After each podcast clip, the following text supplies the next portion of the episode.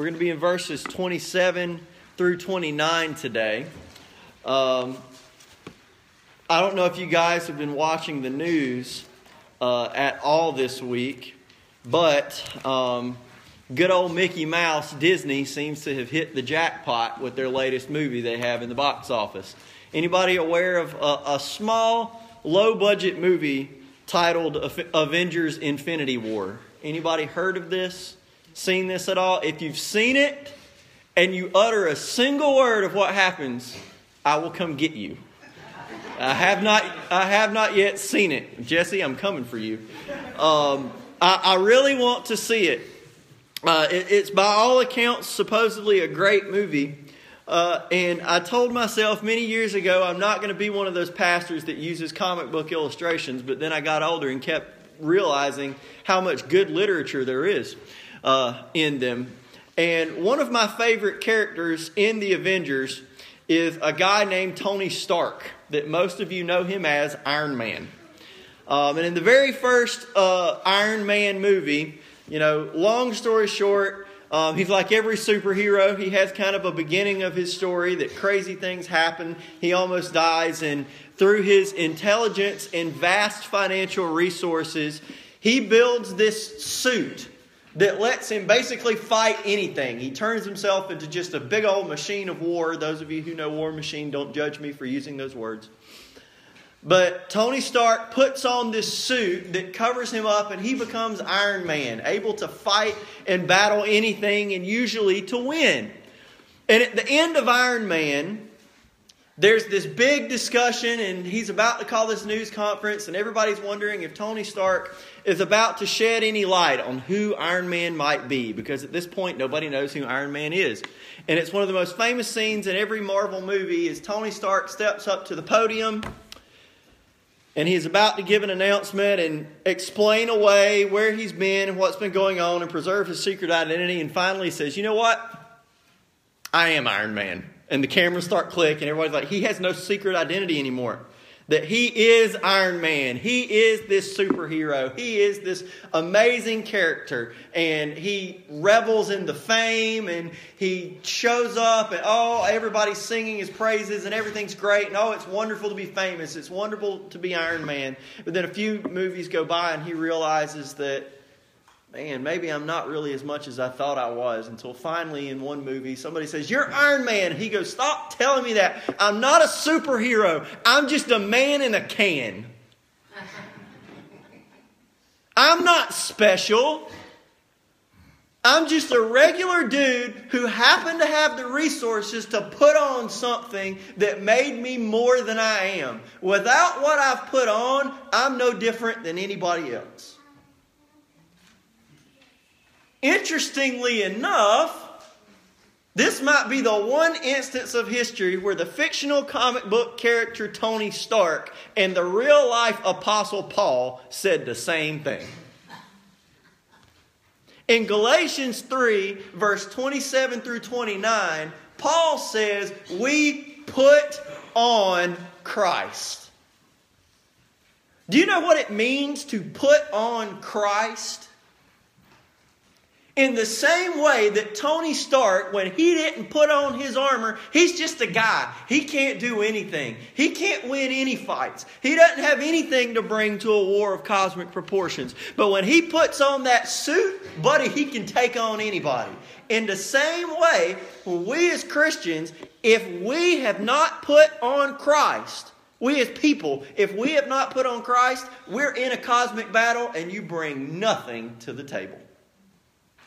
You can't hope for a victory. But if you put on Christ, you are something far more than just you.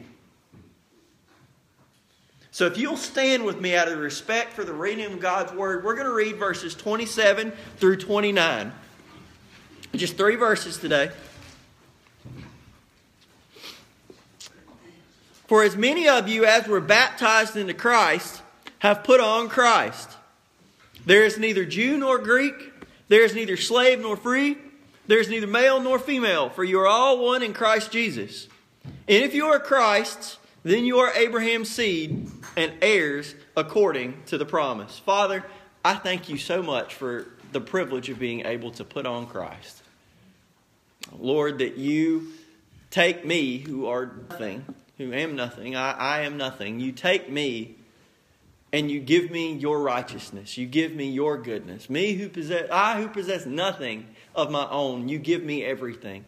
And Father, I thank you that you are not just willing to do that with me, that I'm just one of many that you are willing to do that for, and that there are some here today who need to put on Christ and become more than what they are. So, Lord, I thank you that you've given us the privilege and opportunity to do that. Lord Jesus, it's in your name we pray. Amen. You can be seated. I titled my sermon today, The Ground is Level at the Cross. Because, y'all, it is. Um, what do I mean by that? Hopefully, you'll see at the end of today that I mean that when a person has put on Christ, that supersedes every other identity and truth about them that there is. That once a person has put on Christ, that is their definitive identification. I want us to start in verse 27 and say, Everyone who comes to Christ receives the same life.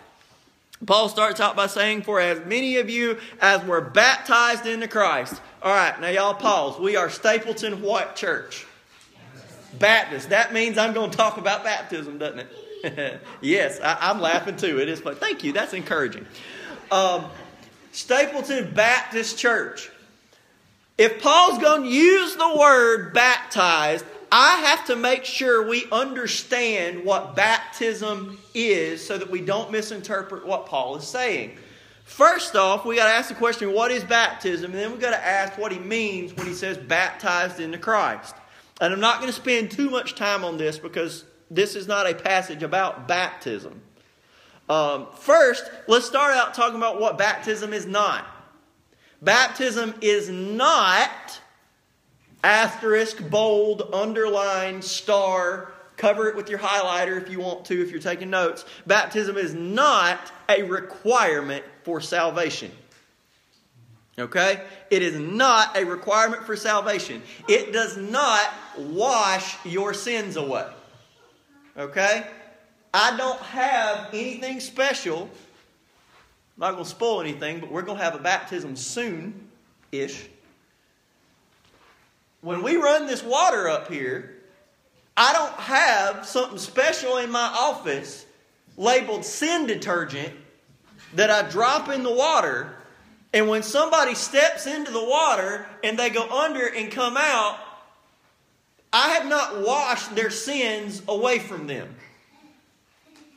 We all know one line of a hymn at least. What can wash away my sin? Nothing but the blood of Jesus. It, it, does not say what can wash away my sin.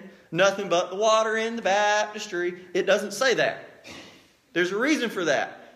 It does not wash away your sin. What is it? It is an outward display of an inward reality. If you're married today, look down at your wedding ring. Okay? A wedding ring is kind of like baptism. If I take somebody who's not married and they get a wedding ring and they shove it on their finger, are they any more married after putting that ring on than they were before they did? No, they're not. Just putting on a ring doesn't make you married, it's deceptive. Okay? But if you take a couple who have gone through the, the ceremony of marriage and they have taken vows to each other and they have appropriately gone through all the channels needed and they are a lawfully wedded couple, then a wedding ring means something, doesn't it? Now, a wedding ring is a symbol of everything that has occurred that ties those two people together. A wedding ring is a symbol of an inward reality that you can see on the outside. That is exactly what baptism is. It functions the exact same way. That if you have not trusted Jesus Christ and you get dunked in the water, do you know what happened to you? You got wet. That's all that happened. That's it. Your sins have not been washed away. You have not received some spiritual benefit. There was a Carrie Underwood song a, a couple years ago. There must have been something in the water. No, Carrie, there wasn't. There's nothing in the water. Except maybe you and the preacher who didn't teach you what baptism was. There's nothing in the water. But if a person has come to Christ, they've come to Him and said, Father, I am a sinner, I need forgiveness, wash me in the blood of your Son, forgive me, make me one of your own, then what Jesus commands is that you publicly identify with Him through baptism. So that when I put you under the water, that's a picture of being buried with Christ. When I bring you out of the water, that's a picture of being raised with Christ. And that preaches the gospel to everybody who sees it. That's what baptism is. It's not a it's not part of your salvation. It's just a picture of what happened that has given you salvation. So that's what Paul means when he uses the word baptized, okay? So now what does he mean when he says baptized into Christ? Obviously Christ is not a baptistry that you don't dunk somebody into Jesus. Let me tell you what function baptism served in the period of time in which the Bible was written. Um, when there, there was an event called the diaspora, that was when a lot of the Jews who were in the Holy Land got spread out over the known world. Um, the Roman government kind of scattered them because they were, you know, prone to rebellion. Um, this has happened several times throughout history. But when at the diaspora numerous Gentiles sought admission to Israel, the, uh, they required public repentance and acceptance of Mosaic law, and it was accompanied by immersion in water, symbolizing and affecting religious, moral, and ritual cleansing from the defilements of paganism. So, what the Jews expected these Gentiles to do who wanted to become Jews is they would require them to publicly renounce their paganism and publicly identify with the Jewish nation. So they would say, We are going to put you in here and you are going to symbolically wash away your last life, symbolically. And when you come out, you're going to be part of this new community. Now, this was Jewish baptism, not Christian baptism. But the idea behind it is the same that you are publicly identifying with a new community of faith and you are leaving your old community behind. So, Paul is saying when you are baptized into Christ, what you are doing is you are leaving behind your old life and you are entering a new life with the community of faith in Jesus Christ. And then if you want to, if you just want to, well, Pastor, I've always been told that baptism washes away my sins. Well, Peter says in 1 Peter 3.21, this is on your handout, there's also an antitype which now saves us, baptism, not the removal of filth of the flesh, but the answer of a good conscience toward God through the resurrection of Jesus Christ. That when someone comes to Jesus Christ, they are baptized in obedience to him, not so that their sins will be washed away. The blood of Jesus has already done that, but their good conscience toward God that seeks to obey him will follow his command and make that public through baptism. It is an outward symbol. Paul says if you've been baptized into Christ, you have publicly identified with him as a response to what he has done on your inside. So, Everyone who has baptized Christ, Paul says, verse 27, has put on Christ.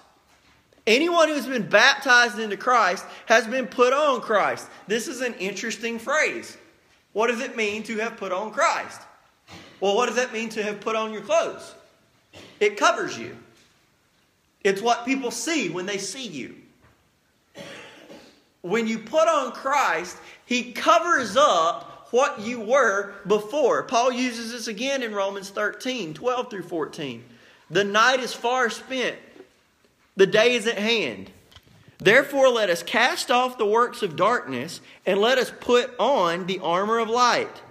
Let us walk properly as in the day, not in revelry and drunkenness, not in lewdness and lust, not in strife and envy, but put on the Lord Jesus Christ and make no provision for the flesh to fulfill its lust. Because, see, here's what happens. Before you come to Jesus Christ, your life is run by what we call, what the Bible calls, the flesh. What does that mean? That means that your fallen humanity, your body, your mind has desires. It has things that it's pulled toward, and they are not always good, are they? Have you ever really, really, really wanted to say something that you knew you shouldn't say? You know why you want to say that? Because you have a fallen mind. Okay? I do it too. Every single one of us. Whenever we you have a desire to do something, say something, go somewhere that is not holy, that is not good, and you know it's good, that is because you we all have messed up minds and bodies that are infected by what this thing is called sin. But Paul is saying when you have put on Christ, that has covered up the old you, that has consumed the old you, and you now do not have to make any provisions for that flesh. You have the power through Jesus Christ to tell your flesh, no. I don't belong to you anymore. I belong to Jesus Christ. When somebody is put on Christ, at that moment, they join the community of believers in Jesus Christ, and their identity as a follower of Jesus trumps whoever or whatever they were before. For ourselves, this first one, I, I, want think of this first point in this sermon as concerned just about me, myself, and I. Not as in the pastor, but as in before you ever think about how this is going to affect other people, stop for just a second and think about how this is going to affect you. Okay? When you come to Jesus Christ, his identity, His holiness, His righteousness, His goodness consumes everything else that you were before you came to Him. That identity takes over everything else. It even takes over the identity sinner. All right? I understand what we mean when we say, I'm just a sinner saved by grace. Let me cautiously, because I understand what you mean when you say that, and I agree with you. But if you have come to Christ, your identity before God is no longer that of sinner. I'm not saying you don't still sin. I'm saying your identity before God after you have come to Christ is no longer that of sinner, it is saint. Because Jesus has covered up the sinner identity that you had before. It's gone. Okay? You can be a saint that temporarily acts unnaturally by sinning, but you are no longer a sinner whose sin is natural. Does that make sense? Your identity has been consumed by Christ that you have put on. This means when you look in the mirror and Satan starts beating you in the face with that thing you did or that thing you said or that thing you thought, well, you're just a dirty, rotten scoundrel. You're just this. You're this. You're this. You, you, you, you, you. You're the problem. You're the problem. Do you know what God sees when He looks at you after you put on Christ?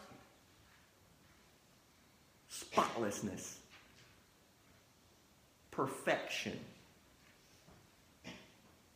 Why? Because God's not looking just at you anymore. He's looking at His Son in you. You put on Christ. Jesus covers you up. That way too often we live just in flat out dejected, depressed defeat because we, we believe what Satan has to say. And we've been doing this ever since the garden, hadn't we? Satan's persuasive. He's really believable. And he's the least person you should least believe in the cosmos. Let me tell you something, dear Christian. If Christ has saved you, Satan knows good and well he can't have you. He can't. He's lost you forever. So, you know what he wants to do to you? He wants to neutralize your effect for the kingdom. He wants to neutralize your joy. He wants to neutralize your witness. He wants to keep you on the sidelines because you don't feel qualified. You don't feel like you should. You don't feel equipped. You don't feel good enough to get out there and get on the field for Jesus. And I'm here to tell you that's a lie literally from the pit of hell if you have put on Christ, then you're, you're right. You're not qualified, but He is, and He has consumed the unqualified you.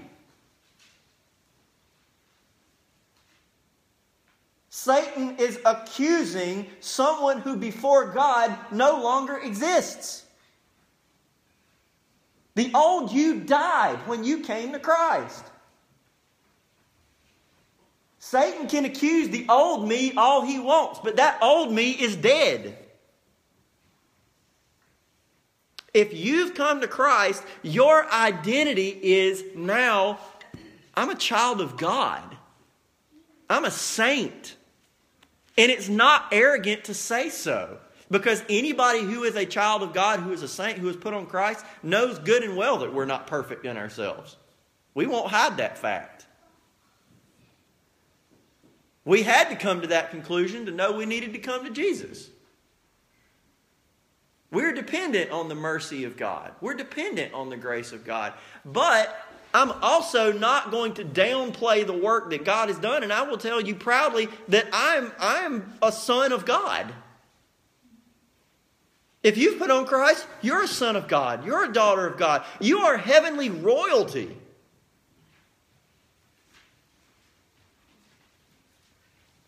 Everybody's obsessed with this royal baby in England getting born this year. His, his name's Louis, bless his heart.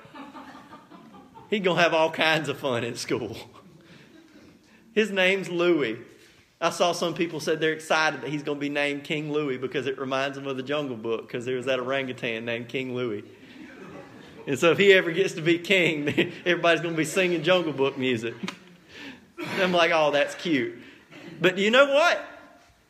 I know a king that's been having children born to him for thousands of years.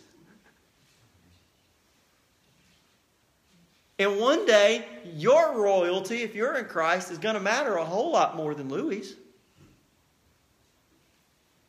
You are a child of the king, and you should not let Satan convince you otherwise. If you've come to Christ. If you haven't come to Christ, you haven't put on Christ, you can still become a child of the king. You can, you can be adopted into the family today. It's a free gift offered to you. But everybody who comes to Christ receives the same life that you get that new you. You get that new beginning. You get that fresh start in Jesus Christ. That you can have that. So focus that one on you. But second, I want you to see that everyone who comes to Christ receives an equal standing. This is where we're going to fan this out outside of ourselves. see, it's really easy to look in the mirror and say, once you get that, it's really easy to look in the mirror and say, I am a child of God. By the blood of Jesus Christ, I am a child of the King. I am pure. I am spotless. I am forgiven. I am justified. Glory to God. I have freedom to go before my Father in peace. Isn't that a wonderful thing to be able to say? But when we when we walk outside our door and Joe from two houses down cuts us off in traffic. Are you willing to show Joe from two doors down the same deference that Jesus showed you?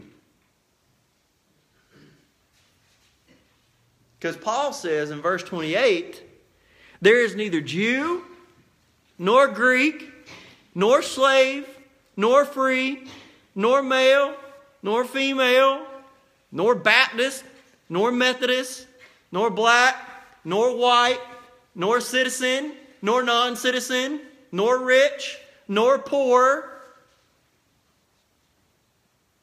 nor nuclear family, nor single parent, nor single mom, nor single dad. You see what I'm saying? That here's what happens is that there are three separate distinctions that Paul is mentioning here. Jew or Greek is an ethnic or national distinction. Okay? Yes, there were religious differences between the two, but they were also different races, different cultures. They ate different food, they spoke different languages, they came from different parts of the world, they lived different kinds of lives. Slave nor free is socioeconomic or class distinctions. Then in the Roman Empire, there were still slaves who were held as property. And then male nor female, I do want to pause on this one because Paul is not saying there's no such thing between men and women now that Jesus has got here. Okay? He's not saying that. If you actually look at this in Greek, this actually doesn't use the word nor between them like it does in English. Our translators just kind of kept rolling with it. In Greek, it actually comes out saying there's neither Jew nor Greek, slave nor free, nor male and female. What Paul is saying that as far as how one is saved, as far as how one God views one who has come to Christ, he does not view men as women, men or women as being more or less privileged before him. that God looks at a saved woman with the exact same status as a saved man. And so should the church.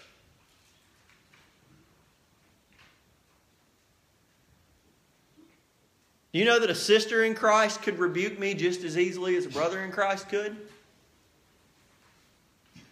And she would have the exact same standing before God?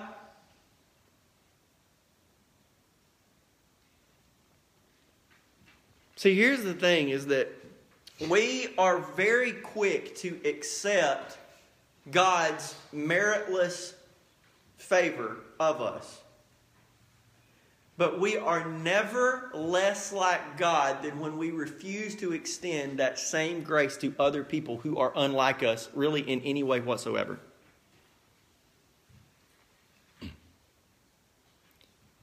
This doesn't mean that Jews stopped being Jews, that Greeks stopped being Greeks. That this doesn't mean that slave and free immediately disintegrated in the Roman Empire, and this doesn't mean that men ceased to be men, men or women ceased to be women. It did, however, mean that Christians recognized each other first with the dignity of being a son or daughter of God and treat them that way over and against all other distinctions. In fact, the way that we treat other distinctions should be informed by that first one. I'm going to share a mind blowing factoid with some of you that I didn't even think about until before church started. And I was like, oh, this is really interesting that this would come up in conversation the day that I'm going to preach this message. I graduated high school in the ancient year of 2007.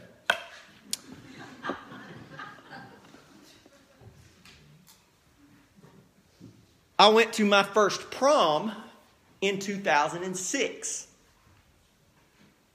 That 2006, the year of our Lord, 2006, MMVI, if you want Roman numerals. 2006, my high school had its first integrated prom.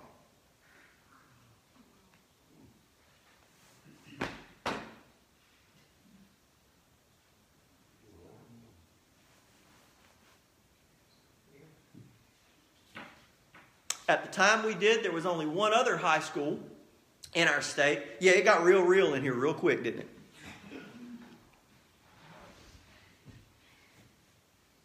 Drove the kids nuts. It was the parents. 2006. At the time this happened, there was only one other high school in the state of Georgia that still had. They didn't just have two problems, they had three. They had a black prom, a white prom, and a Hispanic prom.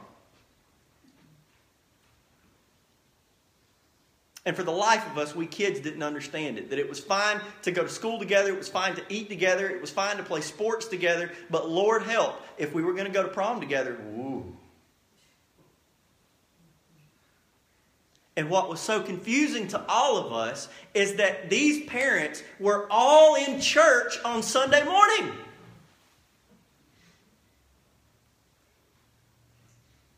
And we would sing about how we've put on Christ and we would read our Bible and, oh, we are a child of the king. But you know what? Apparently, the children of the king can't be together.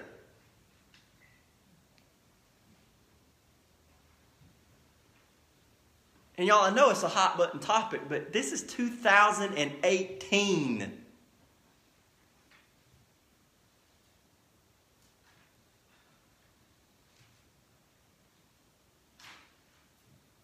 If we as Christians can't open our Bible and see that the blood of Jesus, there is one color that matters. That's red. The blood of Jesus has been spilt so that every other one doesn't matter.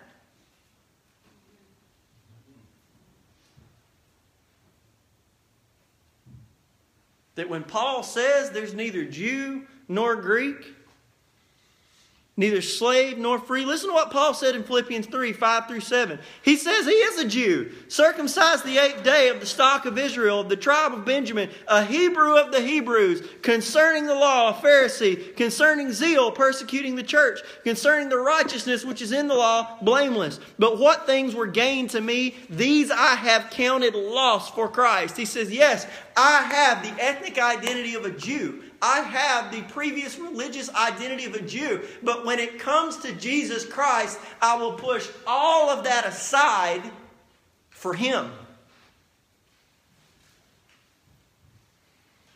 He is more than I was. But in Acts chapter 21, 39, Paul says, yeah, I'm a Jew from Tarsus in Cilicia, a citizen of no mean city. I implore you, permit me to speak to the people. That there is nothing wrong with being who God made you to be, but there is a whole lot wrong with saying who God made you to be is better or more important than who God made somebody else to be.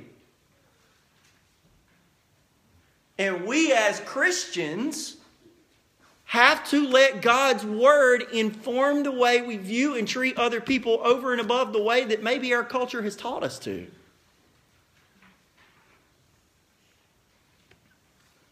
As far as slave and free are concerned, listen to Philemon, verses 15 through 17. Uh, if you don't know the story of the book of Philemon, Philemon was a slave who had run away from a man named Onesimus and ran away and ran into Paul and got saved.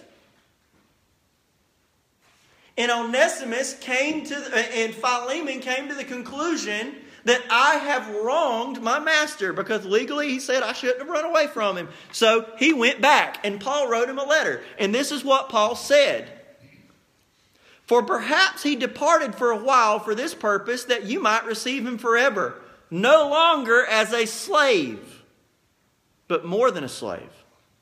A brother, a beloved brother, especially to me, but not how much more to you, both in the flesh and in the Lord. If then you count me as a partner, receive him as you would me. Would Onesimus have received the Apostle Paul and treat him like a slave? No. So, what Paul effectively says to Onesimus is when this man came back to you, you should no longer see him as a lower class than you. You should no longer see him as a piece of property. You should no longer see him as an instrument for personal gain. You should see him as someone valuable enough that the blood of Jesus Christ was shed for him. And when you receive him, you ought to receive him in no less a fashion than you would receive me because his identity in Jesus Christ trumps every other part of his identity.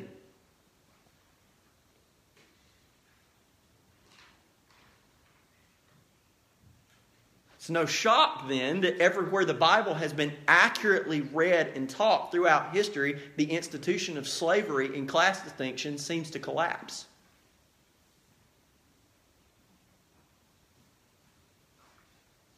Acts chapter 21, verses 8 and 9. I'm talking about men versus women. On the next day, we who were Paul's companions departed and came to Caesarea and entered the house of Philip the evangelist, who was one of the seven, and stayed with him. Now, this man had four virgin daughters, daughters who prophesied. If the Holy Spirit is willing to give the gift of prophecy to girls, I don't say girls as in girls versus boys, I say it as in like younger girls not even adult women, younger girls who had come to Christ. There is no place in the church for me to say a woman is less valuable than a man or should be less listened to than a man. Here's the upshot of this. Here's the application. Let me ask a question. Do we live in a world that is hypercharged and hypersensitive to divisions of race and gender? We do. And it gets uncomfortable, doesn't it? Sometimes it gets uncomfortable even just to talk about it. But let me tell you who I'm in bondage to. I'm in bondage to this book. Because I'm in bondage to its author, God. And because I am his servant, when he speaks, I speak. And if you've been with us, you know we've been going through Galatians chapter by chapter, verse by verse. And when we encounter verse 28, we encountered this topic, which means even though it's uncomfortable, that is our message. That is what God intends us to hear. And it is very clear in this passage that if any group of people, if any community on the face of the earth ought to love each other, it ought to be those who have been covered in the blood of Jesus Christ, ought it not? That we ought to love people regardless of their skin color. We ought to love people regardless of their language. We ought to love people regardless of their nationality. We ought to love people regardless of whatever, regardless of how much money they have in the bank. Regardless of what kind of clothes they're able to wear. that the blood of Jesus Christ, those who have put on Christ, that trumps every other identity.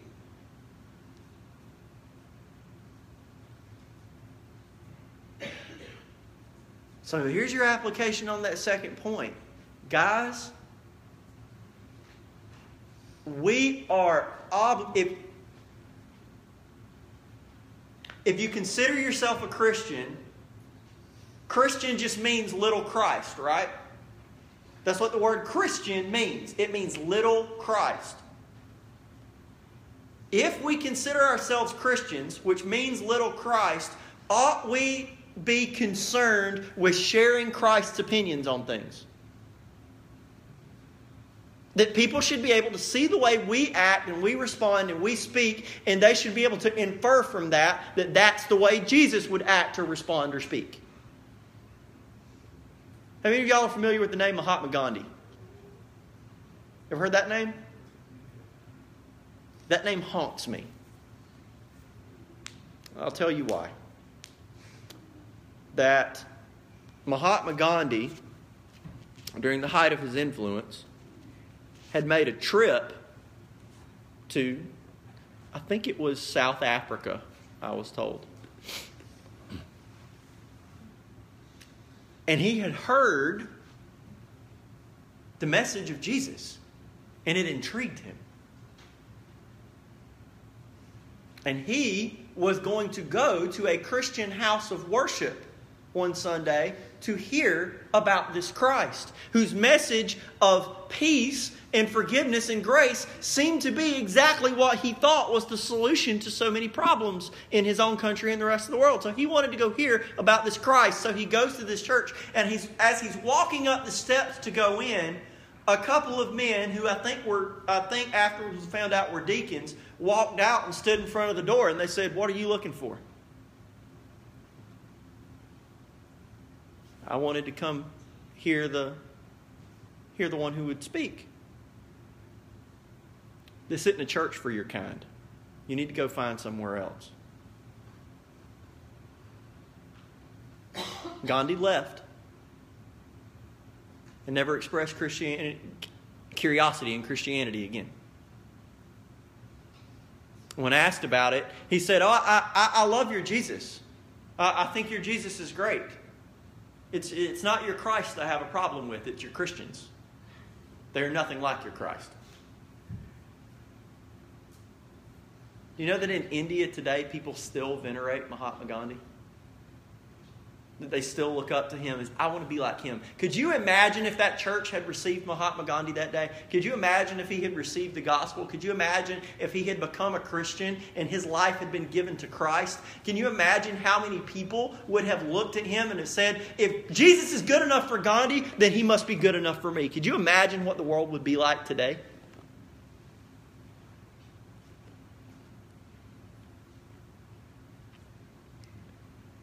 If Christ's blood is good enough for someone else, for it, for for if someone is valuable enough for Jesus to shed His blood for them, ought they not be valuable enough for us?